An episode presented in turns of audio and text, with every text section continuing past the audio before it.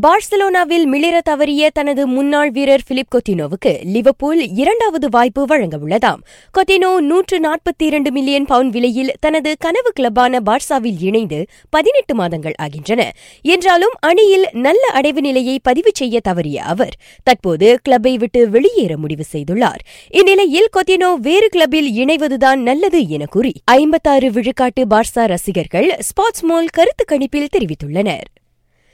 இதனிடையே பார்சா மத்திய திடல் வீரர் டெனிஸ் சுவாரேஸ் தனது முன்னாள் கிளப்பான செல்தா விகோவுக்கு செல்ல சம்மதித்துள்ளார். அவருக்காக செல்தா ஒரு கோடியே இருபத்தொன்பது லட்சம் யூரோ விலையை கொடுக்கவிருக்கின்றது. லிவர்பூல் வீரர் சாடியோ மானேவை வாங்கும் முயற்சியை ரியால் மெட்ரிட் இன்னும் கைவிடவில்லை. மானேவின் சேவையை பெறுவதற்காக மார்க்கோ எசென்சியோவை விட்டுக் கொடுக்க ரியால் முன்வந்திருக்கின்றது எனினும் கடந்த பருவத்தில் அனைத்து போட்டிகளிலும் ஐம்பது ஆட்டங்களில் இருபத்தாறு கோல்கள் போட்டுள்ள மானேவை விட்டுக் கொடுக்க த ரெட்ஸுக்கு விருப்பமில்லையாம். ஸ்பாட்டிங் லிஸ்பன் வீரர் ப்ரூனோ பெர்னாண்டஸை வசப்படுத்திக் கொள்ள மான்செஸ்டர் யுனைடெட்டுக்கு ஒரு பெரிய வாய்ப்பு கிடைத்துள்ளது. அம்மத்திய திடல் ஆட்டக்காரரை வாங்கும் முயற்சியை லிவர்பூலும் டொட்னமும் கைவிட்டிருப்பதே அதற்கு காரணம்.